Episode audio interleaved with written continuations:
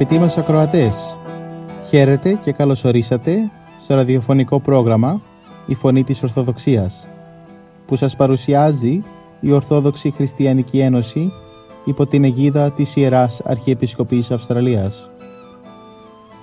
Μεταξύ άλλων θα ακούσετε διδαχές από την Αγία Γραφή, σκέψεις από πατερικά κείμενα και βίους Αγίων. Καλή σας ακρόαση!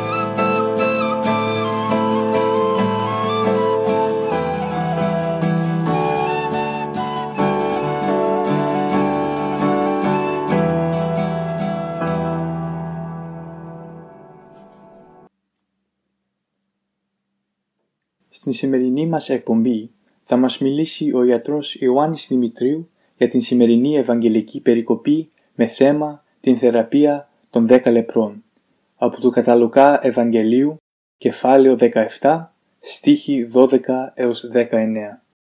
Εθεραπεύθησαν και οι δέκα από την φοβερή αρρώστια της λέπρας. Εθεραπεύθησαν θαυματουργικά από τον Κύριο του ουρανού και της γης, από το μεγάλο ιατρό ψυχών και σωμάτων και θα επερίμενε κανείς και οι δέκα να τον ευχαριστήσουν με τα πιο θερμά λόγια, να δείξουν την ευγνωμοσύνη τους με κάθε τρόπο. Όμως τούτο το ιερό καθήκον ένας μόνο το εφήρμοσε και αυτός ήταν Σαμαρίτης. Οι άλλοι εννέα Ιουδαίοι το παραμέλησαν. Έδειξαν αγνωμοσύνη προς το μεγάλο του ευεργέτη όσο ήταν κάτω από τον πόνο και την δοκιμασία φώναζαν δυνατά «Ιησού επιστάτα ελέησον ημάς». Μόλις ελευθερώθησαν από τη θλίψη ξέχασαν να ευχαριστήσουν το δοτήρα παντός αγαθού. Δεν είπαν Ιησού σε ευγνωμονούμε, σε ευχαριστούμε για το μεγάλο δώρο που μας χάρισες, την υγεία. Δεν ευχαρίστησαν με την ίδια δύναμη με την οποία νικέτευσαν. Δεν ευχαρίστησαν ούτε καν τυπικά με ένα ευχαριστώ. Αγνώμονες προς τον δωροδότη Κύριον δεν υπήρξαν μόνο οι εννιά λεπροί του σημερινού Ευαγγελίου. Πολυάριθμοι είναι σε κάθε εποχή οι άνθρωποι που λησμονούν το καθήκον της ευγνωμοσύνης και στην εποχή μας πολύ ίσως ξεχνάμε την ευχαριστία και περιοριζόμαστε στις αιτήσεις. Ζητάμε, παίρνουμε και δεν ευχαριστούμε. Χτυπάμε την πόρτα, την πόρτα του ουρανού όταν δοκιμασίες μας ζώνουν, συμφορές μας βρίσκουν, όταν είμαστε άρρωστοι, όταν το παιδί μας ταξιδεύει, όταν τα χρέη μας πιέζουν, όταν, όταν. Αλλά όταν ο Κύριος μας δίνει δωρεές και μας απαντά στα αιτήματά μας, δεν του εκφράζουμε την ευγνωμοσύνη μας. Και αν το κάνουμε, δεν το κάνουμε πάντως με την ίδια θέρμη με την οποία ζητήσαμε από το Θεό το κάθε δόρημα. Κοντά όμως στις φανερές δωρεές του ουρανού έχουμε και τις αφανείς ευεργεσίες. Τις περισσότερες δεν τις καταλαβαίνουμε.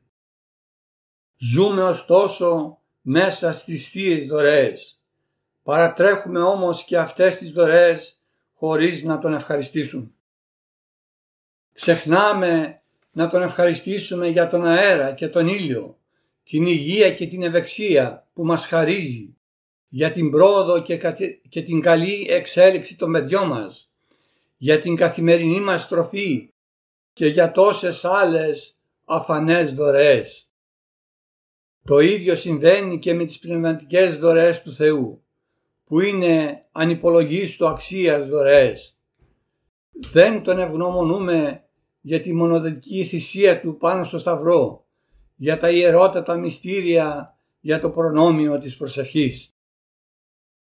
Η αγνωμοσύνη οδηγεί μερικές φορές και σε ένα ακόμη πιο κάτω σκαλοπάτι, στην αχαριστία. Ο αχάριστος όχι μόνο δεν ευχαριστεί τον ευεργέτη του, τον Κύριο του ουρανού και της γης, αλλά και δεν αναγνωρίζει καν τις ευεργεσίες του και αρνείται τον ευεργέτη του. Πάνε καλά οι δουλειές του, έχει υγεία, έχει όλα τα αγαθά στο σπίτι του, τότε περισσότερο ο άνθρωπος ξεχνάει το Θεό και τα αποδίδει όλα στις ικανότητές του, στην εργατικότητά του, στην εξυπνάδα του. Ας είναι καλά τα χέρια μου λένε πολλοί, η εξυπνάδα μου, το ότι κυνηγάω τις δουλειές μου. Πόσο αχάριστος φαίνεται ότι είναι υπόδολος στην ύλη, πόσο εύκολα λησμονεί ότι είναι πεπερασμένος εύθραυς στο αγγείο, μια σταγόνα αίματος αγαπητή μου στον εγκέφαλο και όλα σβήνουν στη στιγμή. Πόσο απατηλή είναι η ιδέα ότι όλα τα καταφέρνουμε χωρίς του Θεού τη βοήθεια. Πόσο μας βυθίζει στο κακό η αχαριστία στο Θεό διότι μας απομακρύνει από κοντά Του και την Εκκλησία Του. Ο αχάριστος ούτε στιγμή σκέπτεται ότι πρέπει να πάει στο ναό Του, να Τον ευχαριστήσει, να εκφράσει την ευγνωμοσύνη Του για τις τόσες δωρεές της εβδομάδος. Οι εννέα έδειξαν την ευγνωμοσύνη τους στο μεγάλο ευεργέτη τους. Ο ένας όμως ξεχωρίζει. Ακολουθεί το σωστό δρόμο, της ευγνωμοσύνης στο δρόμο. Μόλις έλαβε την δωρεά της υγείας, αμέσως πέδει στον Κύριο και Θεό του να τον ευχαριστήσει, να εκφράσει τη βαθιά του ευγνωμοσύνη γιατί πήρε αυτό που ζήτησε με πόνο και πόθο θερμό. Πάντοτε οι λίγοι ακολουθούν το δρόμο του καθήκοντος. Οι περισσότεροι λησμονούν και τις στοιχειώδεις του υποχρεώσεις. Αλλά αυτοί οι λίγοι ακολουθούν το σωστό δρόμο. Οι λίγοι κάνουν το χρέος τους, διότι αυτοί νιώθουν ότι ζουν μέσα στα, στα άπειρα ευεργετήματα, στα θεία δώρα και στα αγαθά που άφθονα μας χορηγεί το πλούσιο χέρι του Θεού. Για να διακρίνει όμως κανείς του ουρανού τα θεία δώρα πρέπει να έχει απλό, καθαρό το μάτι της ψυχής. Πρέπει μέσα μας να φουντώνει η φλόγα της πίστεως, να μην περιορίζει μόνο τη ματιά του στα καθημερινά και υλικά, να μπορεί να βλέπει μακρύτερα, να βλέπει τι έχει εξ αυτού και τι ο Θεός του δίνει ή σωστότερα να νιώθει ότι όλα είναι δωρεές του Θεού. Και τότε, μόνον τότε ο άνθρωπος δεν θα παρουσιάζεται μονάχα σαν ζητιάνος μπρος του Θεού το θρόνο, αλλά και σαν ευγνώμων δούλος. Σαν άνθρωπος που ύστερα από κάθε δωρεά που λαμβάνει θα δοξολογεί και θα ευχαριστεί τον δοτήρα παντός αγαθού. Ένα ευχαριστώ τόσο για τις μεγάλες ευεργεσίες που απολαμβάνουμε, όσο και για τις παραμικρότερες δωρεές έχει μεγάλη σημασία. Όχι ότι, ότι προσφέρουμε εκδούλωση στον ευεργέτη μας με το να σπέβδουμε να τον ευχαριστήσουμε. Η στάση μας αυτή μας ενώνει με το Θεό. Μας παρουσιάζει ευγνώμονας δούλους, αξίους και άλλων ευεργεσιών. Ουχοί οι δέκα εκαθαρίστησαν, οι δε εννέα που που ευρέθησαν υποστρέψαντες δούνε δόξα το Θεό. Ιδού αγαπητοί μου το καθήκον της ευγνωμοσύνης, η ευγενεστάτη εκδήλωση της ανθρωπίνης ψυχής. Ας αναμετρήσουμε πόσες ευεργεσίες ελάβαμε από το Θεό και εξακολουθούμε να απολαμβάνουμε. Ας σκεφτούμε πόσοι και από τους ανθρώπους κατά πολλούς και επικύρους τρόπους μας ευεργέτησαν και ας ερωτήσουμε τη συνείδησή μας. Εφάνημεν εμείς ευγνώμονες όσων και όπως έπρεπε; Ευχαριστήσαμε το Θεό, τον μέγιστο και ύψιστον ευεργέτη μας, αλλά και τους ανθρώπους, δια των οποίων μας, εχά, μας εχάρισε τις ευεργεσίες Του, αλλά η ευγνωμοσύνη είναι χρέος το οποίο ποτέ δεν είναι δυνατόν να το εξοφλήσουμε εξ ολοκλήρου. Η ευγνώμων ψυχή ποτέ δεν φρονεί ότι προσέφερε αρκετά. Αισθάνεται την ανάγκη να εκδηλώνει επιπλέον την ευχαριστία της και υπάρχει ομολογουμένος στάδιο απέραντο εις το οποίο καλούμεθα εμπράκτος να εξωτερικεύσουμε με έργα αγάπης τα αισθήματα της ευγνωμοσύνης που αναπηδούν από το βάθος της ψυχής μας. Ας μη παραλείπουμε τίποτε από εκείνα που μπορούμε να πράξουμε συγκρινόμενα αυτά προς όσα εμείς από την αγαθότητα του Θεού απολαύσαμε θα είναι μικρά και ανάξια λόγου. Θα είναι όμως απαραίτητα για να εκδηλώσει ο Κύριος την υψίστην ευεργεσία του προς εμάς, εισάγων ημάς εις την ουράνιον βασιλεία του και λέγον «Η πίστη σου σέσω και σε γέννητο». Αρετεστε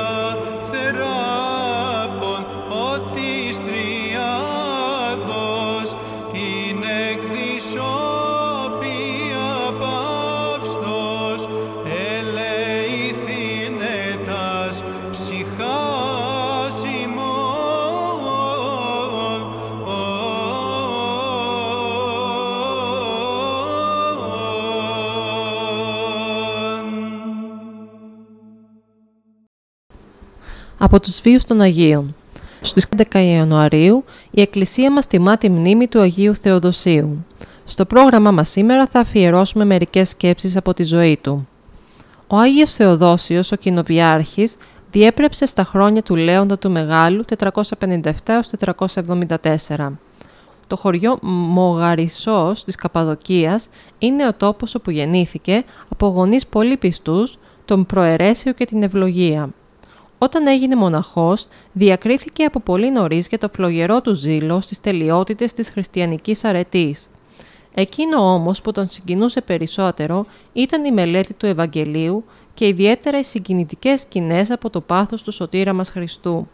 Γι' αυτό επισκέφθηκε τους Αγίους τόπους στην Ιερουσαλήμ, όπου ψηλάφισε και προσκύνησε τα χώματα όπου διαδραματίστηκαν τα μεγάλα γεγονότα των παθών του Κυρίου μας. Ο Θεοδόσιος, αφού ασκήτεψε κοντά σε μεγάλους ασκητές, όπως τον Σιμεών το Στυλίτη και τον ησυχαστή Λογκίνο, αποσύρθηκε σε ιδιαίτερο ησυχαστήριο, διδάσκοντας με λόγια και έργα όποιο διαβάτη περνούσε από εκεί. Όμως, πολλοί από αυτούς που δίδαξε γύρισαν από τον κόσμο κοντά του. Η υπερβολική αύξηση των αδελφών ανάγκασε το Θεοδόσιο να ιδρύσει ένα μεγάλο και ευρύχωρο κοινόβιο μοναστήρι. Σαν κοινοβιάρχης εφάρμοσε πρότυπα σαν εκείνα της πρώτης εκκλησίας των χριστιανών. Δηλαδή όλοι χωρίς εξαίρεση οι πιστοί, με μια καρδιά και μια ψυχή, ήταν μεταξύ τους ενωμένοι, σαν μέλη της ίδιας οικογένειας και τα είχαν όλα κοινά. Σε προχωρημένη πλέον ηλικία, ο Θεοδόσιος, αφού γαλούχησε με συμβουλές αιωνίου ζωής χιλιάδες ψυχές, παρέδωσε το πνεύμα του. «15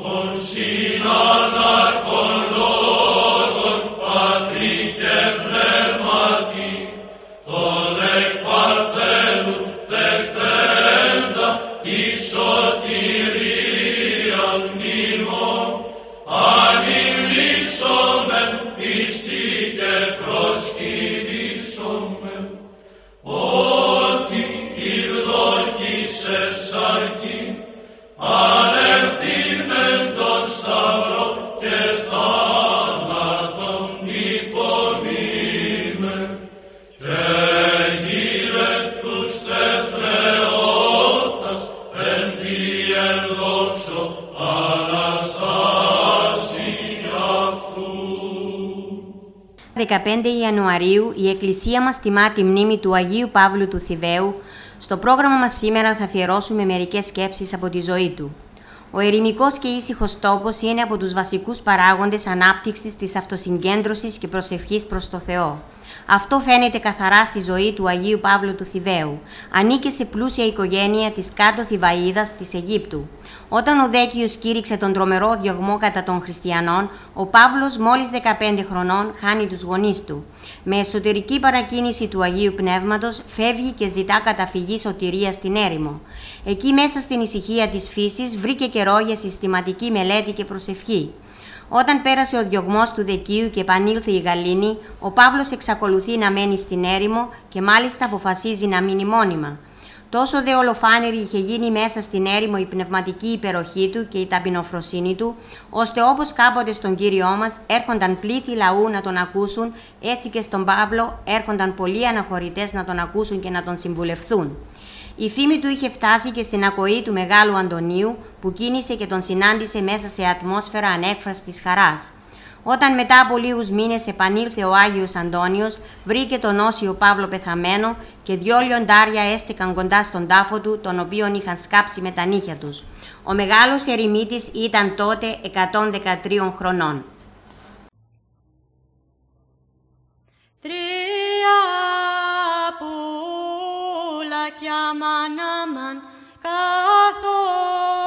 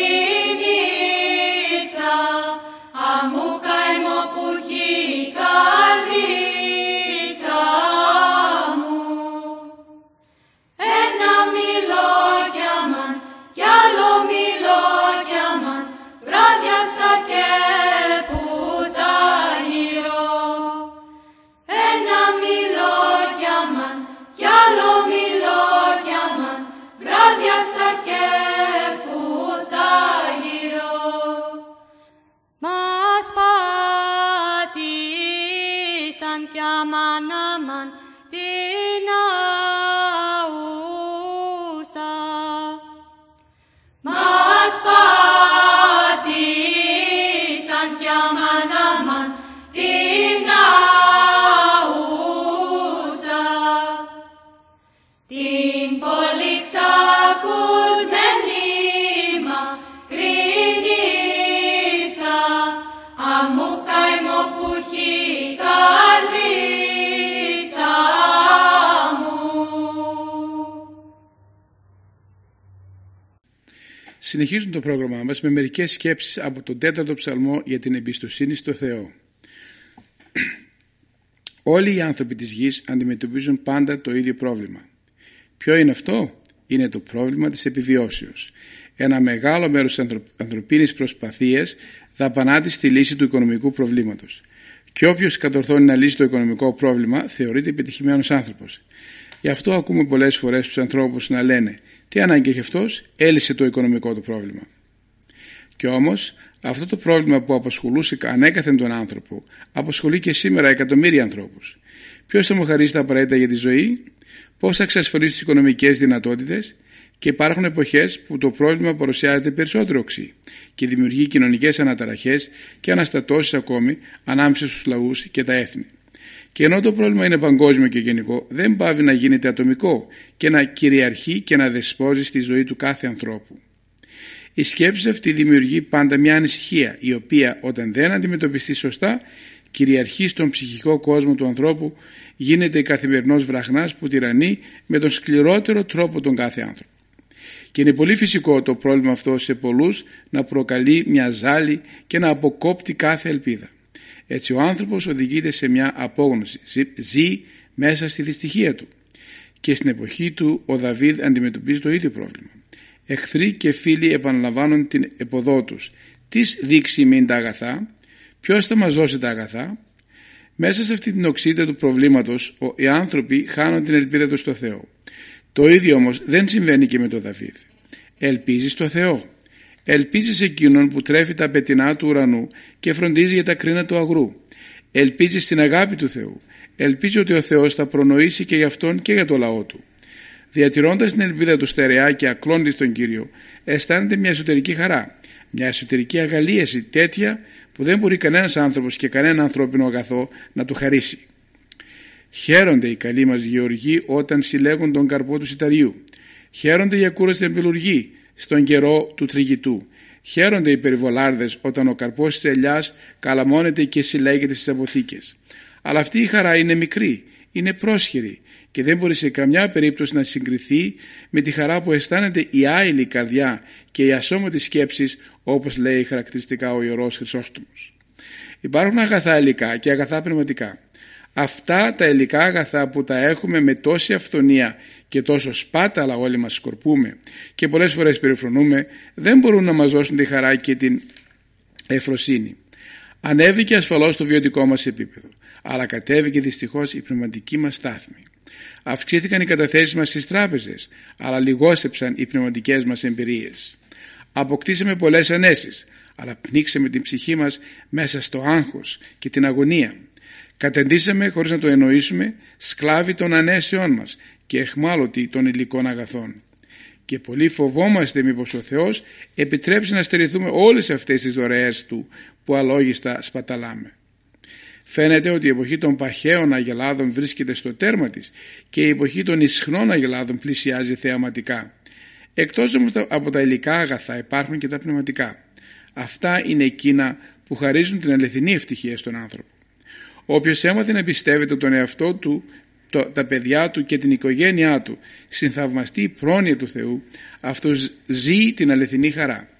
Όποιος ανεποθέτει στα χέρια του Θεού τα προσωπικά του και οικογενειακά του προβλήματα, απομακρύνει τον νέφος των ανησυχιών που τον πνίγει με τα δηλητηριώδη καυσαέρια του και αισθάνεται μια εφρόσινη αγαλίαση στην καρδιά του. Και αυτή τη χαρά μπορεί να αισθάνεται και όταν ζει την φτώχεια του και όταν οι εχθροί τον περικυκλώνουν και απειλούν τη ζωή του. Και όταν ακόμη αισθάνεται την ψυχή του να πνίγεται μέσα στα κύματα του πόνου και της θλίψεως, ο άνθρωπος του Θεού ρίχνει την άγκυρα της ελπίδας του στο λιμάνι του Θεού και ηρεμεί και γαλινεύει και ευτυχεί και χαίρεται γιατί γνωρίζει να εμπιστεύεται τα πάντα στα χέρια του Θεού.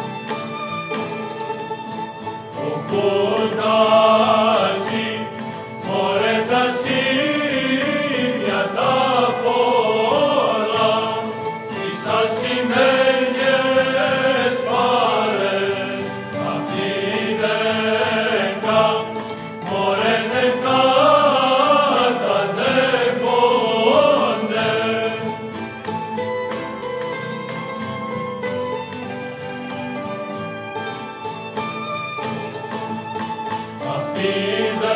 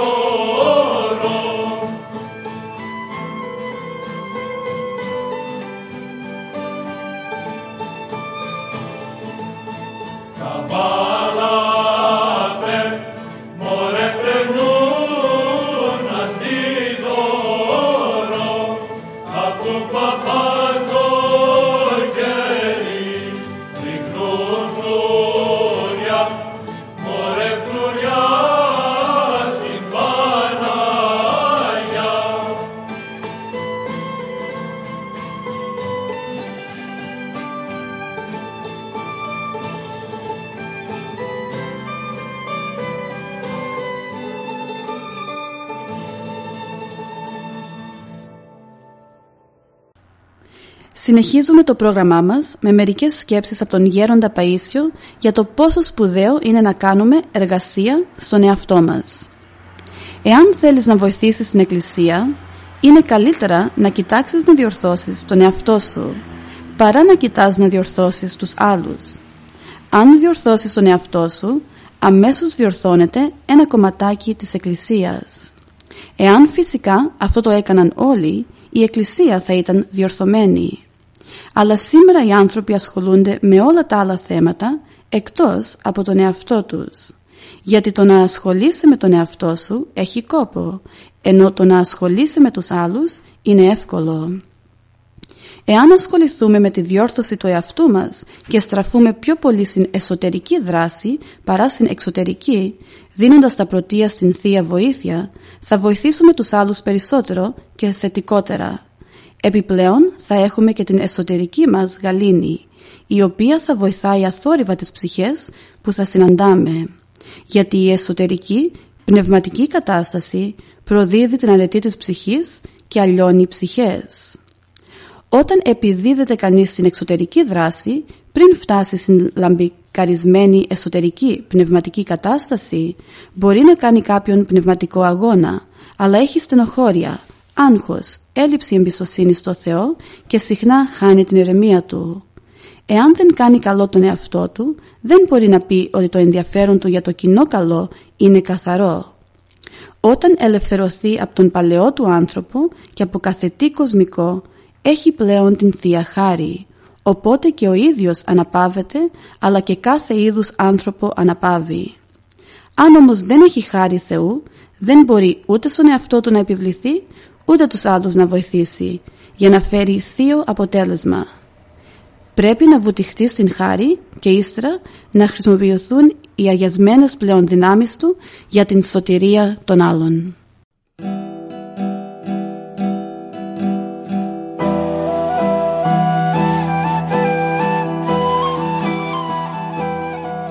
Και εδώ φτάσαμε στο τέλος του προγράμματος. Σας ευχαριστούμε για τη συντροφιά σας και θα είμαστε και πάλι κοντά σας την επόμενη εβδομάδα. Μπορείτε επίσης να μας παρακολουθήσετε στο Facebook, Spotify και στο YouTube κανάλι Greek Orthodox Christian Society Sydney. Αγαπητοί μας ακροατές, ο Θεός μαζί σας. Χαίρετε.